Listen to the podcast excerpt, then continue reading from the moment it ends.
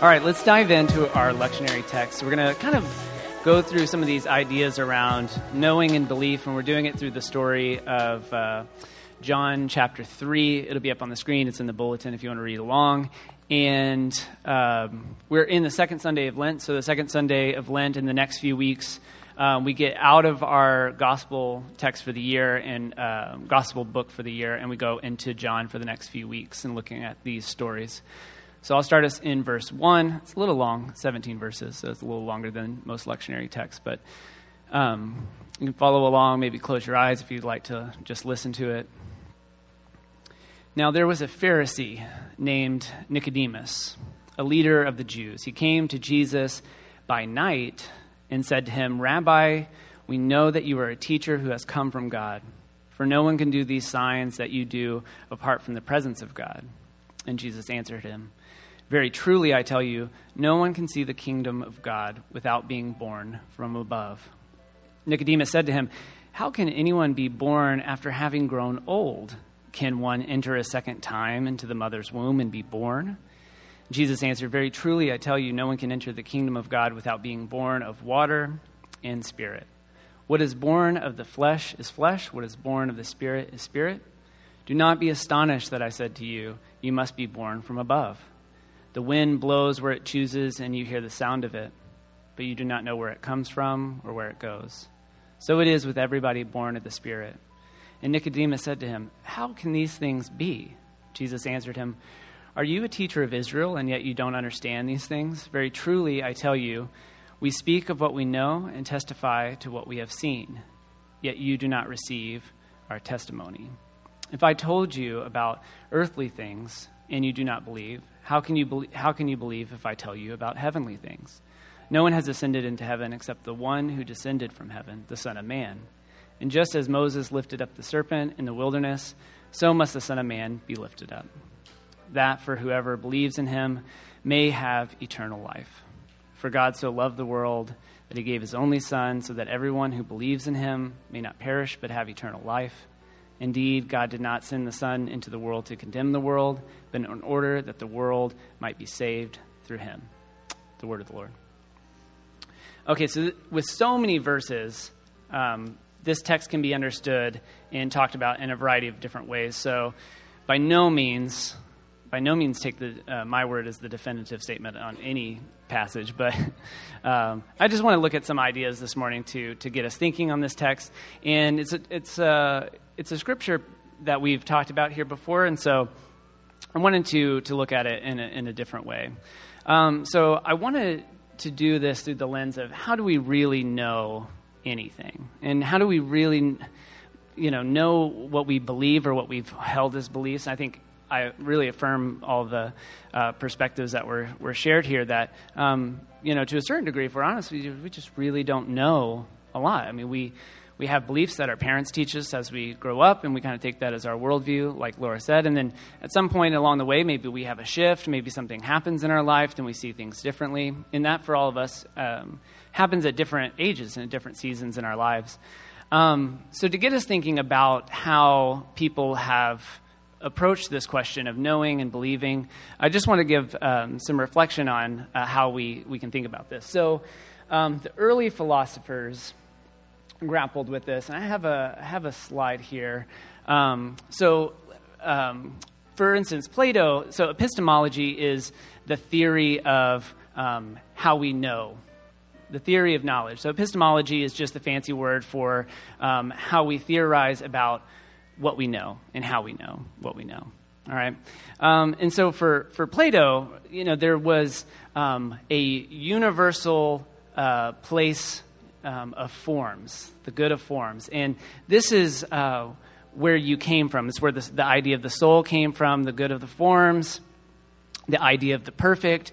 And in that world, you were you were born into a body, but you have a soul that comes from a good of forms where all these sort of universal truths exist.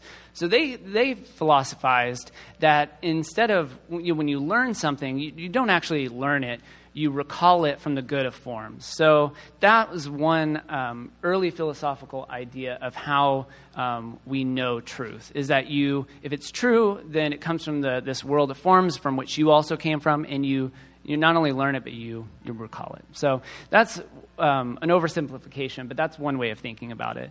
Um, another way of thinking about uh, knowledge is what we've kind of already said, but there's two phrases that I think are helpful a priori knowledge and a posteriori knowledge. So, a priori knowledge is something that you can um, reason. It's knowledge that you can figure out without sort of prior experience. Um, so that think of think of reason. So that's a priori knowledge. A posteriori is what Claudia is talking about. It's knowledge from experience. You went to the desert and you experienced how hot it was, and you know that the desert where you went is hot. So that's another way to, to think about this. Um, we had that slide, which I think is a helpful. Um, it's a helpful story. The one before that. Um, so, has anybody heard of Plato's allegory of the cave? I know most probably have heard this in uh, high school or maybe a college uh, philosophy class. Um, the basic premise is um, a thought experiment, and it's in one of Plato's books uh, in a dialogue with Socrates. And basically, the thought is there are people that are living in this cave, and they've lived in this cave um, chained and imprisoned since the time they were born. And so you can see here in the picture that this person is chained. He can't, he's, he's sitting down, he can't see anything. All he knows in life are the projections on the wall. So there's a fire behind him, people are walking by, there's kind of a little puppet show and um, they think that the shadows on the wall are all that there is in reality. And one day, one of the prisoners um, breaks free of his shackles and goes outside, and starts his eyes start to adjust to the light, and he starts to see in color for the first time, and starts to see three dimensional objects for the first time, and starts to realize that his entire construction of reality was just but mere shadows. And that's a way of uh, talking about um, how do we really know what we know is perhaps just a shadow of reality? Um, and there's a lot of theorizing about this, but um, we can talk about that another time. It's just, I think, a helpful um, story for questioning what we really know as truth, um, at least being open and willing to, to question that. Um, so, uh, let's see where. Blah, blah, blah. Oh, the second era, the second episode of Black Mirror, which I talk about the show a lot, BBC's Black Mirror. Um, it's a rough episode, so if your pastor recommends it to you, just you know, know it's um, it's um, beyond PG thirteen. Uh, it's yeah, it's definitely beyond PG thirteen. So. Um, just take that. Um, but it delves into a, a similar theory um, about how you know, it's Black Mirror science fiction, but about how our realities are constructed for us. Um, like, for instance, today, um, it's worth contemplating to the degree through which our experience is completely mediated now through technology. All right. Um, our phones, our TVs, computers, even our ability to travel in cars and planes all of those technologies mediate how we understand our world and reality. And that's just growing um, more and more so as we um, um, are attached to our devices.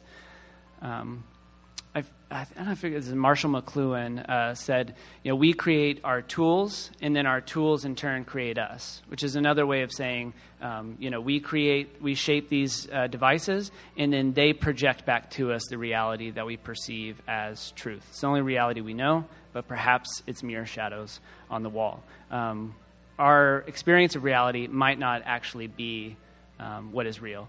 All right, this is uh, we're getting philosophical here. Uh, second Sunday in Lent, so bear bear with me.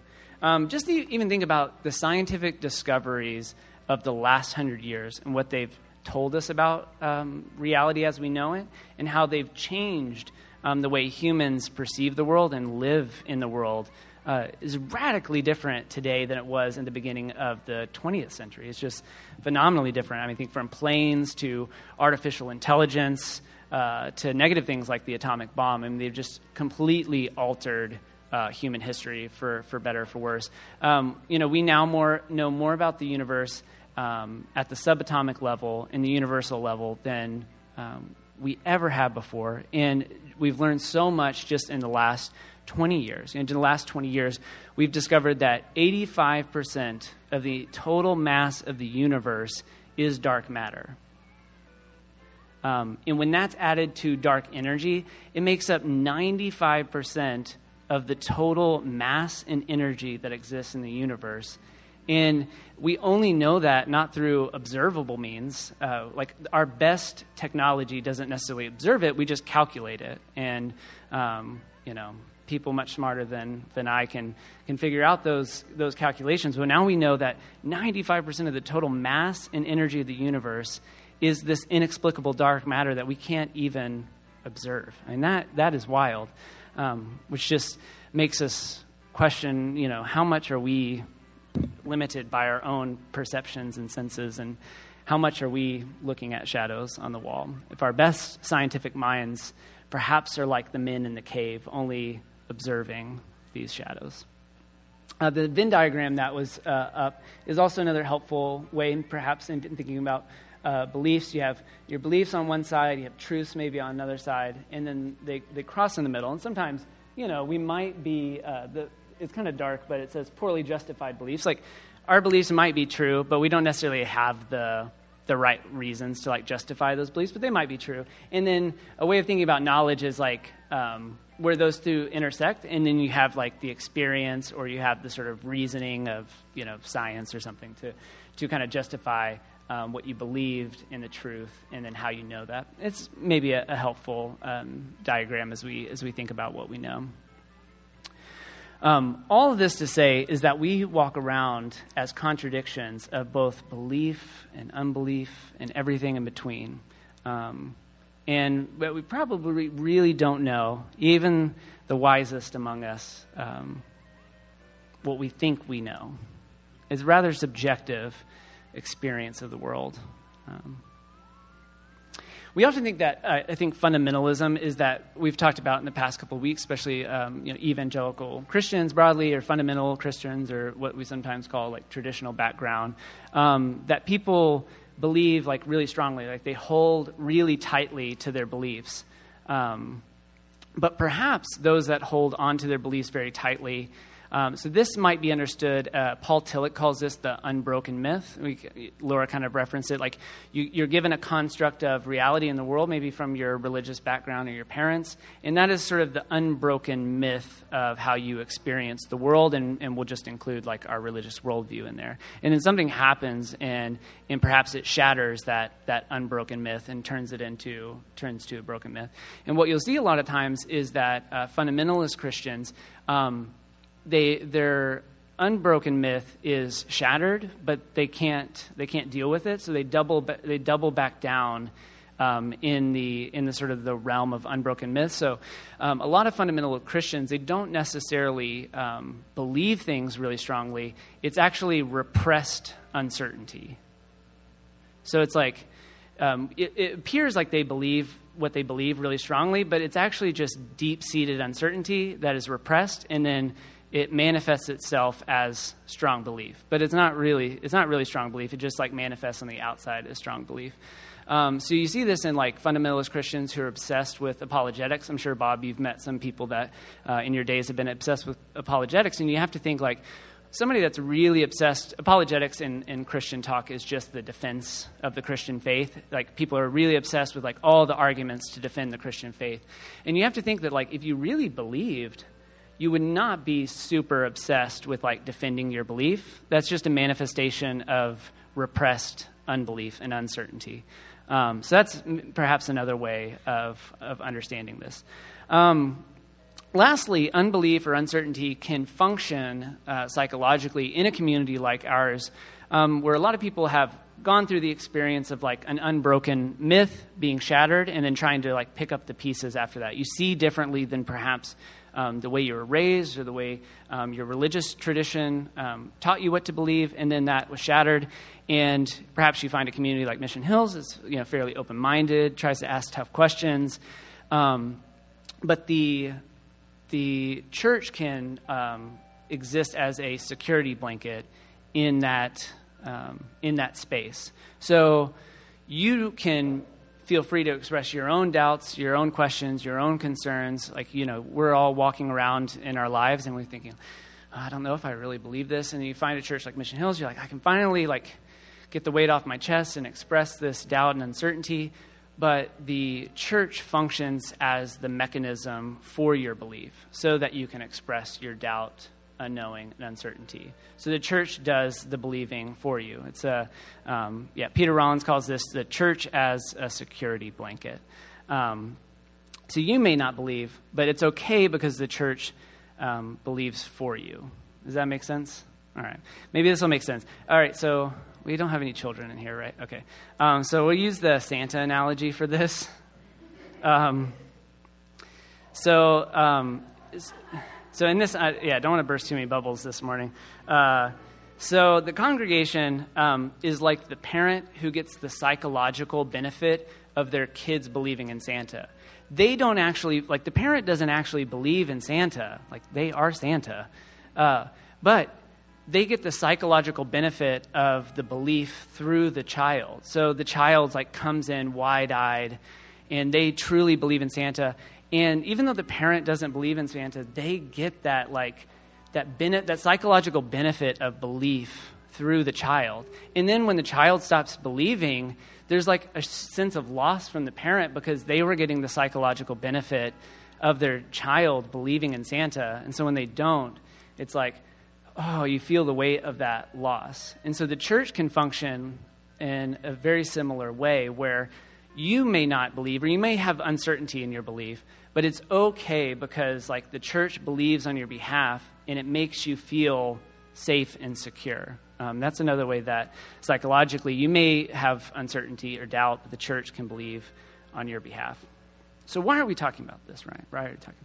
So I want to just look at the character of Nicodemus because he's he's um, he's a recurring character in the in the Gospel of John, and he's a very wealthy Pharisee. Uh, and he visits Jesus in the night. I think that's very interesting. It's like comes to Jesus in the night. We're not sure why. Maybe he doesn't want to be seen by other Pharisees, but um, I tend to think that this is a, a genuine effort by him to, to want to figure something out. He wants to know something about Jesus. I mean, he's, um, I really think he's genuine in his coming up to Jesus and questioning him about his teaching. You know, I want to know what you know, how, how he says this thing, like, how can these things be? I think he's genuine when he asks those things. Um, but we know that he misses, he misses the mark, and Jesus kind of, you know, corrects him and gives him these kind of mysterious uh, responses about the wind blowing and the spirit moving and needing to be born from above. Um, and that phrase, being born from above, we talk about it a lot at Mission Hills. Um, most people think that that is um, a invitation to a type of conversion so, an invitation into a new way of, of seeing and being in the world. But for this Pharisee who's already, I mean, Jesus mentions, you know, you're already a, a teacher of Israel. You're a religious, religious guy. You know, you know lots of stuff intellectually. He knows the law backwards and forwards, presumably, but there's something that he's, he's missing. And Jesus gives these mysterious statements about it. And he's like, how, how can this be? Um, and I would imagine that most of us here in church, like, we, we fancy ourselves as people who know a fair amount about Jesus, know good about theology. Someone in the back has a PhD in theology. Like, we know. Um, but it seems a little arrogant to even think that we would know Jesus and what Jesus meant better than Nicodemus. I mean, this is a guy who lived with Jesus. I mean, he knew Jesus so well, he knew where he was staying. He goes to his house in the middle of the night. He comes from the same time and culture and religious background as Jesus presumably Nicodemus knows a lot more about Jesus than Americans 2,000 years later. Um, and I want us just to think about that prospect of how much more perhaps Nicodemus got things than we could ever get things. How does our knowledge of Jesus compare to Nicodemus's knowledge? Uh, and we've spoken about these simil- similar ideas for the past few weeks. Um, and I think it's worth reiterating that as Christians, as followers of Jesus, I don't think right belief um, should be our aim. Um, and even though we say that um, we, you know, disavow this sort of dynamic of so much of Christianity being about having the right beliefs or knowing the right things. Um, sometimes that can still function in our lives as primary just because it's so ingrained in a lot of us that come from a religious culture or a Christian background. So in Lent, as a season of transformation, because that's that's really what this the forty days um, leading up to Easter really call us into is to really question um, the journey from Jesus' um, forty days in the wilderness, and then Jesus' journey to the cross. And what might that experience of transformation be within each of us? And how might we enter an embrace of the mystery and the complexity and the beauty of life. I like to think, and maybe this is a place where we can close our, our conversation, that Jesus' words to Nicodemus and um, maybe how we can um, view a lot of uh, the teachings in the Gospels and the stories are like poetry. The aim of poetry is not to say, what does this mean? I need a, I need a solitary answer for this. But they're provoking transformation. They're stirring something within us. So Jesus' mysterious phrases here in this conversation, you must be born from above, uh, signals a kind of conversion, uh, an invitation into a transformative experience for Nicodemus. Perhaps for Nicodemus, it was a deconversion from the way that he was um, so legalistically and literally trying to understand Jesus. Poetry, art, music are great demonstrations of the embrace of the totality of life, not seeking objective truth, but rather a process of transformation, an experience of life. Um, a guy named Adam Phillips, he was writing about psychoanalysis, but he says this I read as poetry so that I don't have to worry about whether it's true or even useful, but only whether it's haunting, moving, intriguing, or amusing. I read as poetry. Jesus invites Nicodemus into that kind of transformation. And he's talking about the wind. The wind blows where it chooses, and you hear the sound of it, but you don't know where it comes from or where it goes. Poetry and transformation comes not necessarily through knowing or right belief, but um, an embrace of unknowing and the mystery. It's exactly what all, um, all of you expressed earlier. Transformation uh, leads us into the eternal um, here and now. Um, you know, we could go into a whole thing on John 3.16 and John 3.17. Um, but it's an embrace of the eternity, the eternal life that begins here and now. The mysterious universe that we inhabit in all of our unknowing. So, as we continue this journey of Lent together, uh, may we not cling so tightly to our religious constructs of God. May we not be afraid of a broken myth because in the broken myth, we may find ourselves born again. Let's pray.